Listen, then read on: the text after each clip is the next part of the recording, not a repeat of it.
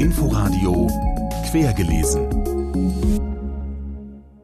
Mit Ute Büsing in unserem Literaturmagazin stellen wir Ihnen heute besondere Bücher für den Gabentisch vor, solche, die zum Reisen und Genießen einladen.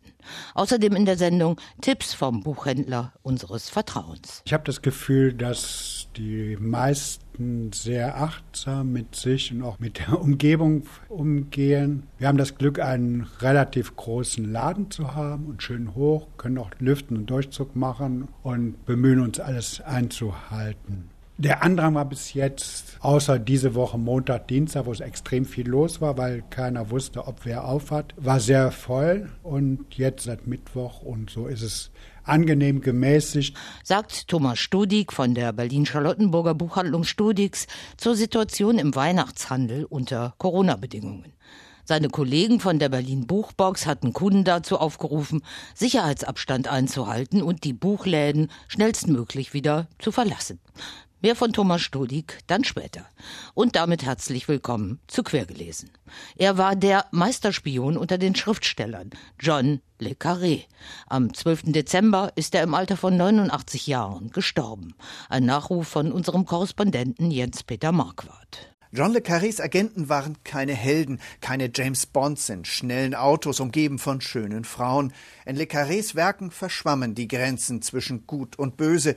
Seine Welt der Geheimdienste war eine Grauzone mit gebrochenen Gestalten. Autoren seien eigentlich immer auch Spione, sagte er in Der Taubentunnel, dem 2016 erschienenen Werk mit Geschichten aus seinem eigenen Leben. Spying and novel writing are made for each other. Spionieren und Schriftstellerei seien wie füreinander geschaffen. Beide erforderten sie ein waches Auge für menschliche Verfehlungen und die vielen Wege hin zum Verrat, so John Le Carré, der eigentlich David Cornwell hieß.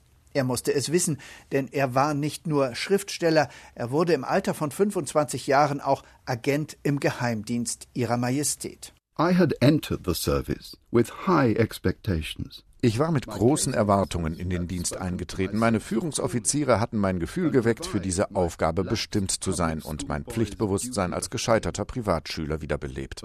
Aber eine vor dem Zerfall stehende britische kommunistische Partei auszuspionieren, mit gerade einmal 25.000 Mitgliedern, die allein von MI5-Spitzeln zusammengehalten wurde, entsprach dann doch nicht meinen Vorstellungen. Also wechselte Le Carré schließlich vom Inlandsgeheimdienst MI5 zum Auslandsgeheimdienst MI6 und landete des Deutschen mächtig und als großer Liebhaber deutscher Literatur an der britischen Botschaft in Bonn und im Konsulat in Hamburg. Hier wurde er zum Chronisten des Kalten Krieges. Und in der Zerrissenheit seiner Akteure steckte immer auch ein Stück Persönlichkeit des Autors, am deutlichsten in Der blendende Spion von 1986. Die Romane von John Le Carré sind auf Deutsch zuletzt bei Ullstein erschienen, zum Beispiel Federball in der Übersetzung von Peter Thorberg. Und jetzt kommen wir zu unserem vorweihnachtlichen Schwerpunkt mit Empfehlungen für den Gabentisch. Das erste Wort hat Thomas Studig, der seit 40 Jahren die nach ihm benannte Buchhandlung in der Berlin-Charlottenburger Richard-Wagner-Straße 39 betreibt. Er empfiehlt diesmal ausschließlich Sachbücher, die doch auch etwas Romanhaftes haben. Zunächst Philipp Sands, Die Rattenlinie, ein Nazi auf der Flucht, ein Porträt des Bösen in Gestalt des SS-Offiziers Otto Wächter, erschienen in der Übersetzung von Thomas Bertram bei S. Fischer. Der Philipp Sands hat in seinem ersten Buch Rückkehr nach Lemberg schon die Geschichte seiner jüdischen Vorfahren, die in Lemberg zum großen Teil ums Leben gekommen sind, von Nazis ermordet worden sind, erforscht. Der hat so eine Art, so seine Forschung, seine Recherchen und mit ganz vielen Fakten und Namen zusammenzustrecken. Ein Geschichtsbuch, was aber sich liest wie ein Roman. Und noch ein Tipp von Thomas Studig. Helmut Lethen, denn für dieses Leben ist der Mensch nicht schlau genug, erschienen bei Rowohlt Berlin. Es ist letztendlich eine persönliche, autobiografische, politische, philosophische, sehr ehrliche Autobiografie von dem Helmut Lethen, der sich selbst auch nicht schont, auch zugesteht, wo er sich geirrt hat. Der war in allen möglichen maoistischen Gruppen gewesen, durfte lange wegen Berufsverbot in Deutschland nicht arbeiten, hat dann in Holland als Professor gearbeitet, später in anderen Städten auch. Und als Clou letztendlich ist seine Frau seit der Flüchtlingskrise so eine ganz extrem neue Rechte geworden. Die sind aber immer noch zusammen. Ich kann mir gut vorstellen, wie sie sich fetzen oder intellektuell auseinandersetzen. In jedem Jahr lege ich mir ein paar besonders schöne, schön gemachte oder anregende Bücher zur Seite, die dann auf dem quergelesen Gabentisch präsentiert werden können. In diesem Corona-Jahr, wo das Reisen nur ganz eingeschränkt, wenn überhaupt möglich war, habe ich mich erst recht für Reiseliteratur entschieden, nämlich für solche Stadt-Land-Fluss-Porträts, die auch fernab des Zielorts Anregungen bieten und die im besten Sinne bilden. Einer der dicksten Wälzer in meiner Sammlung ist Tari Tvets, der Nil. Mit 6.800 Kilometern der längste Fluss der Welt windet er sich von der Quelle in den Bergen von Ruanda über Tansania, Uganda, den Sudan und Ägypten ins Mittelmeer. Er passiert Regenwälder, Sumpfgebiete und die Wüsten Ägyptens. Der norwegische Geografie- und Globalgeschichtsprofessor Tari Tvet durchstreift jetzt in seiner Biografie des Nil die 11 Anrainerstaaten, porträtiert an Beispielen die halbe Million Menschen, für die er Lebensader ist, und er blickt zurück auf 5000 Jahre Kultur- und Kriegsgeschichte, von den alten Pharaonen über osmanische Herrscher, Kolonialmächte bis in die Jetztzeit. Dabei zeigt er den Fluss auf knapp 600 Seiten als einen wie Zuckerbrot und Peitsche, Segen und Fluch. Das kenntnisreiche historisch-politische Reisebuch ist im Christoph Links Verlag erschienen. Der Verleger sagt dazu: Der Nil als großer Fluss, und an ihm kann man bis in die Gegenwart die Konflikte ums Wasser zwischen Äthiopien und Ägypten und die heutigen Kriege mit verstehen und erklären. Und das war immer unser Anliegen, mit Sachbüchern Verständnis für komplexe Zusammenhänge zu liefern. Bei Christoph Links liegt eben auch die ideale Ergänzung vor. Jürgen Striaks, Länderporträt Ägypten, ein kundiger, aufklärender Reiseführer des ARD-Korrespondenten für das von Armut, mangelnder Bildung und Glaubenskriegen zerrissene Land mitten in der Corona-Krise und nach dem arabischen Frühling. Wir kommen zu einem weiteren Doppel, diesmal aus dem gerade mit dem großen Berliner Verlagspreis in Höhe von 35.000 € ausgezeichneten Aviva Verlag. Für den hat Verlegerin Britta Jörgs eine Weltreisende wiederentdeckt, die im November 1919 im Alter von 30 Jahren mit ihrer Schreibmaschine Modell Erika aus dem heute slowenischen Celje für 8 Jahre über Süd- und Mittelamerika, Kalifornien und Hawaii nach Japan und China aufbrach. Alma M. Karlin. Warum Karlin in die Reihe der Wiederentdeckung bedeutender Frauen fällt, erläutert Britta Jörgs. Natürlich geht es mir darum, diese Frauen sichtbar zu machen und auch so dieses Historische. Also wir haben so viel ganz, ganz tolle, interessante Frauen und niemand kennt sie. Natürlich vor allem auch deshalb, weil ich finde, dass die ungeheuer toll geschrieben haben, dass sie einfach literarisch so wichtig und so spannend sind. Wir folgen also Alma M. Karlin gerne an entlegene Orte und in einfache Unterkünfte, abseits der von Europäern ausgetretenen Pfade, lernen ihre Neugier zu schätzen und ihre feine Selbstironie. Auch wenn mancher Ton dann doch aus der Zeit gefallen wirkt, mindestens, und manche Beschreibung für heutige rassistisch konnotiert klingt. Alma M. Karlin hielt sich mit Übersetzungen über Wasser auch für einen Kolumbianer mit starkem Geruch und unschuldsvollen Aussehen, der Liebestranke braute und Zauberlampen baute. Allmählich kam er indessen auf das Leben selbst zu sprechen, vom Glück der Liebe und dem Kram, von dem ich ohnehin die Ohren übervoll hatte. Zu meiner inneren Überraschung begann ich zu denken, dass er ja recht habe, dass man vom Dasein nichts besitze als gerade diese Sinneslust, dass man um jeden Preis alle Erfahrungen auskosten müsse und erst, als neben diesen Gedanken ein noch tieferes Empfinden in mir gleichsam sagte, wie seltsam fremd du heute denkst, wurde es mir klar, dass mich der Zauberer hypnotisierte, und zwar von hinten und ohne äußere Behilfe. Alle Hochachtung. Ich setzte indessen Gegenstrom ein und empfahl mich. Einsame Weltreise, herausgegeben und mit einem Nachwort von Jarnia Czernik, ist ebenso bei Aviva erschienen wie gerade der zweite Band von Alma M. Karlins Reisetrilogie im Banne der Südsee mit einem Nachwort von Amalia Marschek. Ungebrochener können wir uns an Ahrenshoop höchstpersönlich erfreuen. Christine von Sodens Liebeserklärung an das Fischer- und Künstlerdorf zwischen Meer und Bodden, erschienen im Transitverlag.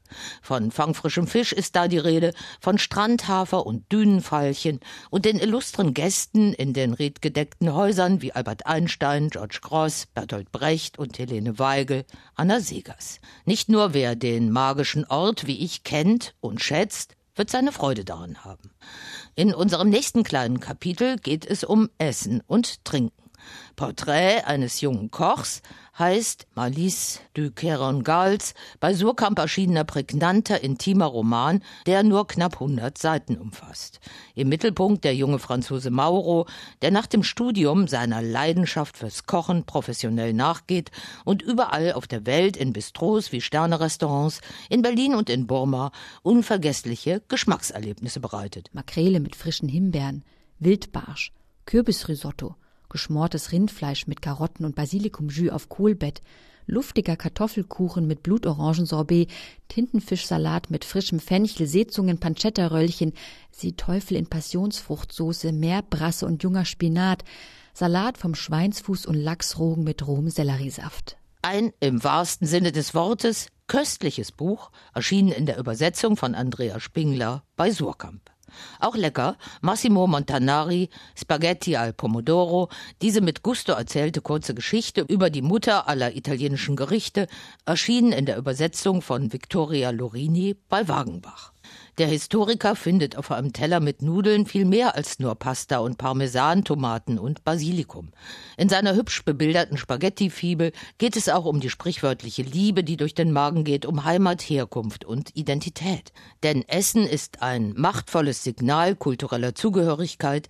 In ihm sind zahlreiche historische Spuren zu verfolgen. Hier, wie die Spaghetti zunächst überwiegend im Süden Italiens verbreitet waren, auf Sizilien und in Neapel, ein Identitätsmarkt, dass sie später mit auswanderten, etwa in die USA.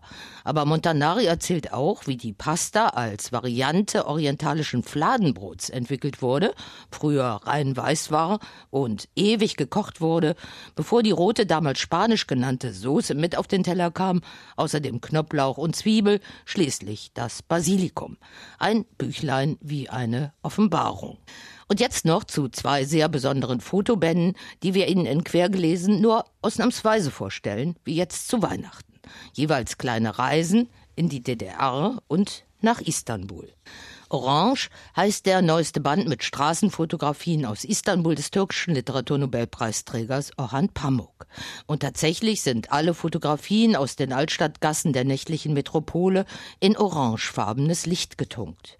Die Dokumente, die der begeisterte Fotograf nach der Schreibarbeit anfertigt, können aber auch, wie immer beim Meister des Hüsün, der kollektiven Stimmung des Scheiterns und des Verlustes, von tiefgreifender Veränderung und Untergang, wenn sich etwa billige Leuchtmittel ins Bild schleichen.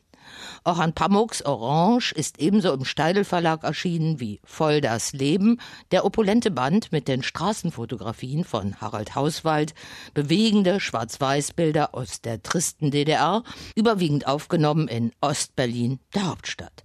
Unsinnige Politparolen an bröckelnden Fassaden, im wahrsten Sinne des Wortes graue Menschen, die zur Arbeit hasten, Heimzöglinge auf allerengstem Raum, grau auch die Freizeit- und Urlaubsvergnügung in genormten Ferienanlagen. Auch in den Fotografien des Gründungsmitglieds der Fotoagentur Ostkreuz wohnt eine Stimmung des Scheiterns und des Verlustes, die auch die starken Gegenbilder der Punk-Szene prägen. Harald Hauswald sagt rückblickend: Das ist natürlich ein Stück meiner Geschichte. Das hat sich ja über 10 Jahre hingezogen, wo hier pralles Leben war. Ist alles privatisiert worden, alles sozusagen platt gemacht worden. Die Leute, die es jetzt hier nutzen, das ist privat. Die fotografische Reise, bei der Harald Hauswald auch immer wieder selbst von der Stasi fotografiert wurde und von zeitweilig 40 inoffiziellen Mitarbeitern überwacht, wie der Band dokumentiert, erstreckt sich aus den 80er Jahren bis in die unmittelbare Nachwendezeit mit Tacheles, Räumung der besetzten Mainzer Straße, ersten fremdenfeindlichen Kundgebungen. Ein pralles Bilderbuch mit einer Hommage von Leander Hausmann an einen von uns, den ewigen Rock'n'Roller mit langen Haaren und Bart in Jeans und Parka, Harald Hauswald. Fehlt uns noch der erste Satz eines neuen Buches, der hier unser letztes Wort sein soll. Wir entnehmen ihn Christine von Sodens Ahrenshoop höchst persönlich. Allein schon die Lage. An der schmalsten Stelle zwischen Meer und Bodden, auf der einen Seite dem Wind zugewandt, auf der anderen ihm abgewandt, ein weithin ländlich gebliebenes Kleinod, hier und da mit Grazie. Inforadio Podcast.